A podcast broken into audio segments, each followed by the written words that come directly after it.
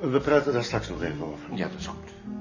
Ja, ik heb jullie jaarverslagen ontvangen en zo kan dat niet. Wacht, wacht, wacht, wacht even. Moet Jeroen hier ook niet bij zijn? Jeroen is een ander geval. Het jaarverslag van Volkstaal telt 23 bladzijden, dat van Volkscultuur 6 en dat van Volksnamen 9. Dat kan natuurlijk niet. Maar mijn machine heeft ook wel een erg grote letter. En ik heb ook een ruime spatie genomen. Ook met een kleine letter zou het te veel zijn. Als je alleen naar de inhoud kijkt, dan kun je twee derde schrappen. Nou, twee derde, dat is wel erg veel. Lees het er nog maar eens door. Lees het er nog maar eens door. Ja, herhaalt jezelf voortdurend. Ik heb het doorgelezen, maar ik had toch niet de indruk dat het zo erg was. Je moet jezelf wel eens herhalen, natuurlijk. Sommige feiten moeten nu eenmaal op twee plaatsen vermeld, omdat ze in een ander verband staan. Maar twee derde vind ik echt overdreven. Zal ik het eens voor je aanslepen? Als je dat doen wilt. Het is niet alleen een kwestie van aanstrepen, de opzet moet anders. Als je een andere opzet kiest, dan hoeven die feiten niet tweemaal vermeld te worden. Hoe zou ik dat dan het beste kunnen doen, volgens jullie? Net zoals ik. Eerst de commissie en het personeel, dan de symposia en de publicaties. De commissie en de congressen, de projecten en de bibliotheek. Als je het zo doet, dan zul je zien dat je veel minder ruimte nodig hebt. En dat, dat je hetzelfde zegt, alleen veel overzichtelijker. Ik vind het verslag van Bart heel informatief. Ik zou het zo niet kunnen. Komt omdat jij nog met je collega's praat. Want ik wist alles al. Het gaat er niet om of het wel of niet informatief is. We hebben dit jaar voor ons instituut maar 20 bladzijden gekregen. Dat is zes per afdeling en twee voor het bronnenboek. Oh, dat wist ik natuurlijk niet. Waarom is dat Omdat dan? het hoofdbureau op het jaarboek wil bezuinigen. Ja, dat verandert de zaak natuurlijk wel. Als dat zo is, dan kan in het jaarverslag van Koos ook nog wel gesneden worden. Hoe dan? Als je onder publicaties alle boekbesprekingen weglaat en onder commissies en congressen alle bijeenkomsten waar je alleen bent geweest zonder een inleiding of een lezing te houden, dan scheelt je dat minstens een bladzij. Maar daar gaat het nou juist om. Daar kun je nu juist onze belangen afmeten. Ja, dat vind ik toch ook wel belangrijk. Op publicaties en commissies mag niet bezuinigd worden. Die vormen de wetenschappelijke verantwoording van ons werk. Dan heb ik voor mijn afdeling alleen al 20 bladzijden nodig. Hoe bedoel je? We hebben het afgelopen jaar voor het bulletin ongeveer 350 aankondigingen en besprekingen gemaakt. Twee regels per bespreking. 50 regels per bladzij, dat is 14 bladzijden plus de 6 die ik al heb. Dan reken ik de commissievergaderingen nog niet eens mee. Ja, zeg. Die kleine rotzakje van jullie zeker. Wat je dat ook al recensies noemt. Ze zijn gemiddeld niet korter dan die van jullie, eerder langer. In ieder geval krijg je er geen ruimte voor. Dan moet je ze in jouw verslag maar weglaten. Maar dat zou de verhoudingen toch volkomen scheef trekken? Dan zet je ze maar in een bijlage en je zet in je jaarverslag dat de mensen ze op het bureau kunnen inzien als ze daar behoefte aan hebben. Je verwijst ze gewoon naar het bulletin. Maar dat is toch te gek? Ik zie geen andere oplossing. Nog iets? Ja, ik heb nog iets. Op mijn afdeling wordt veel tijd besteed aan de documentatie. In het jaarverslag is dat niet zichtbaar te maken. Om die reden heb ik de onderzoeksprojecten, zolang ze nog niet met de publicatie zijn afgerond, anoniem opgevoerd als werk van de hele afdeling. Dat vind ik eerlijker en je voorkomt bovendien dat de mensen tegen elkaar worden opgejaagd. Ik pleit ervoor om daarvan een regel te maken. Waarom is dat nou ineens eerlijker? Ik zie er niet in. Omdat het onderzoek steunt op het werk van de documentalisten. Maar daar zijn ze toch voor. Daarvoor hebben we nu juist een universitaire opleiding gehad. Dat zie ik dus niet zo. Ik ben het met Koos eens. Onderzoek is persoonsgebonden. Anders is er toch niemand meer verantwoordelijk? Het hoofd van de afdeling is verantwoordelijk. Nou, zo voel jij dat misschien. Maar ik niet. Stel je voor dat ik verantwoordelijk zou zijn voor het werk van Elko van Lies. Dat wil ik niet eens. Daar is de commissie voor. De commissie is verantwoordelijk. Dus jij herschrijft je jaarverslag naar het voorbeeld van dat van Koos? Ik zal het proberen. Moet ik het ook herschrijven? Jij kunt het zo laten. Eh, ik heb nog iets. Ja? Sien de Nooier heeft voor haar doctoraalscriptie gebruik gemaakt van de vragenlijsten van Volkstaal. Huub Pastoors heeft hem gelezen en hij vindt hem goed, maar Volkstaal heeft dit jaar geen geld. Ik wil er wel aan meebetalen, maar het zou goed zijn als het bureau dat deed, omdat ik het tegenover de commissie moeilijk kan verantwoorden. Waar gaat die scriptie over? Over de benamingen van brood. Huub heeft er met mij over gesproken. Volgens hem is het een goed voorbeeld van het gebruik van onze vragenlijsten. We zouden een aparte reeks publicaties van het AP Beerta Instituut kunnen maken. Ik voel er wel voor. Laat mij die scriptie eerst maar eens lezen. Maar betekent dat wij er ook aan mee betalen? Het zou betekenen dat wij uit de pot publicaties een vast bedrag reserveren voor uitgaven van een meer algemeen belang. Daar wil ik dan toch ook wel zeggenschap in hebben. Ik kan mij voorstellen dat wij vieren daarvan de redactie vormen. De eerstvolgende publicatie zou dan jouw proefschrift kunnen zijn. Ik breng je de scriptie.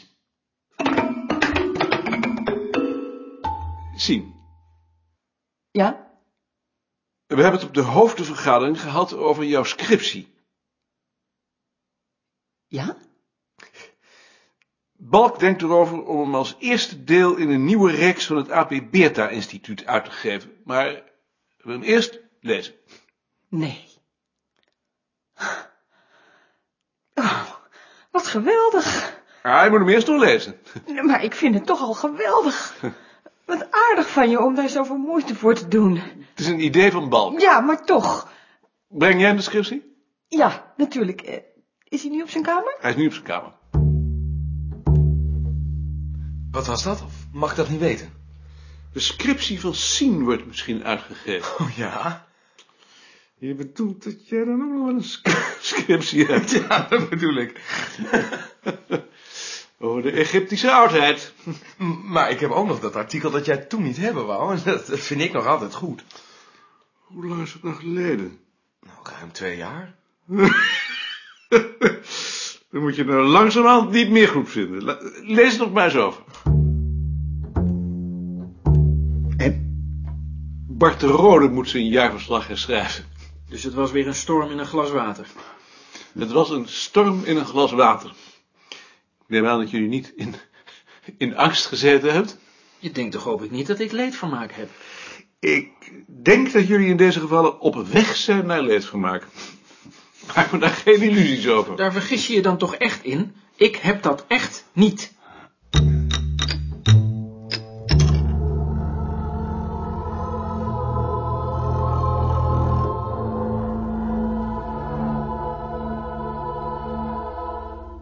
Heb jij Greverus eigenlijk wel eens ontmoet? Ja, Wat is dat voor iemand? dat is... Een vrouw. ja. Ik moet een boek van haar bespreken. Ze vindt dat wij ons in ons vak actief moeten gaan bezighouden met het stimuleren van het gemeenschapsgevoel in communes, in buurten en wijken. Zie jij er wat in? Nee? Dat is PPR. Maar het is wel verdomd naïef. Je voor dat wij straks als een soort maatschappelijk werkers buurtfeesten moeten gaan organiseren. Alsjeblieft. Wat moet ik daarmee? Lezen.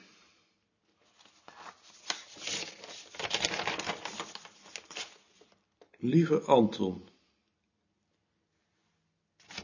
Van Frits Badjes. Ken jij die ook al? Ja.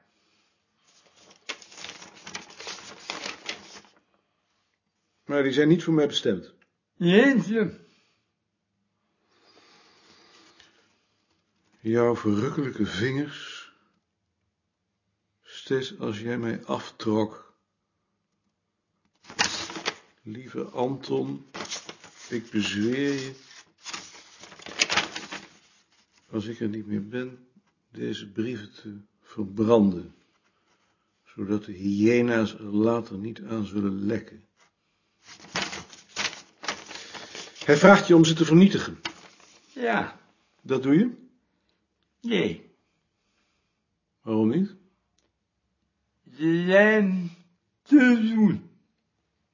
Maar hij vraagt het toch? Ze gaan naar de. Letterkundig museum. Letterkundig museum. Ik zou ze vernietigen.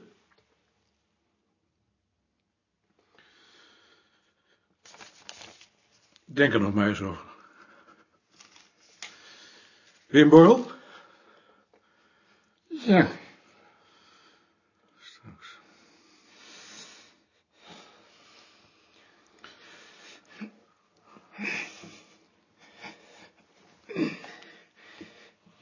Ja. Nee. Ja, het. Ik versta je niet. Ja, ja. negen jaar bed. Ik versta je echt niet.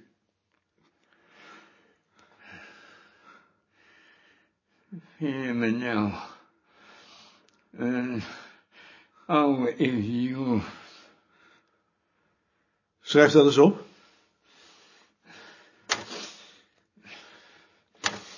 Vind je me een oude idioot?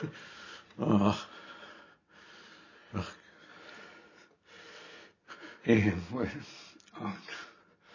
Maar wacht nog maar even met doodgaan, want ik ben op het ogenblik niet in de stemming om je necrologie te schrijven.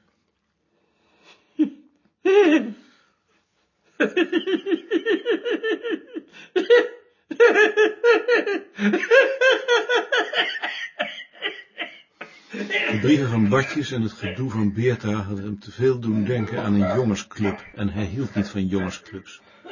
Bovendien vond hij de pretentie dat zij over het geheim van de liefde beschikte en de waanidee dat anderen daar in hun hart naar hunkerden irritant en kinderachtig.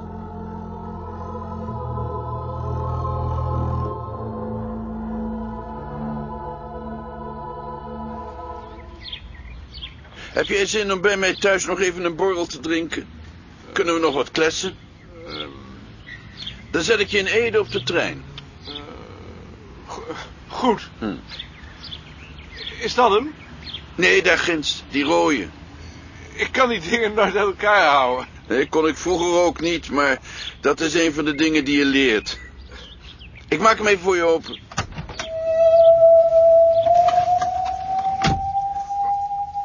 Mooie handschoenen heb je. Oh man, die zijn heerlijk. Je krijgt niet van die kleffe handen en ze zijn toch luchtig. Krijg jij ook zo het land aan deze vergaderingen? Ik krijg er koppijn van. Nou, dat gelukkig niet, maar leuk vind ik het ook niet. En als je nou het gevoel had dat het enige zin had... maar het lijkt erop alsof het alleen maar minder wordt. Het enige wat ze nog interesseert is het aantal bezoekers dat ze binnenhalen. Ja, ik vond het wel mooi dat je dat zei. Dat was verrekte goed. Ik zag te groot kijken of niet in Keulen hoorde donderen. Ze begrijpen niet dat de enige garantie voor het voortbestaan van een museum is dat ze kwaliteit leveren, ook als dat bezoekers kost. Dat korte termijn denken, dat is nog het ergst. En het valt me van Vester Jeuring tegen dat hij daaraan meedoet. Toen hij BH opvolgde, dacht ik dat we eindelijk een goede vent kregen. En niet zo'n ego-tripper als BH. Nee, dat heb ik niet gedacht. Ja, dat zei je toen.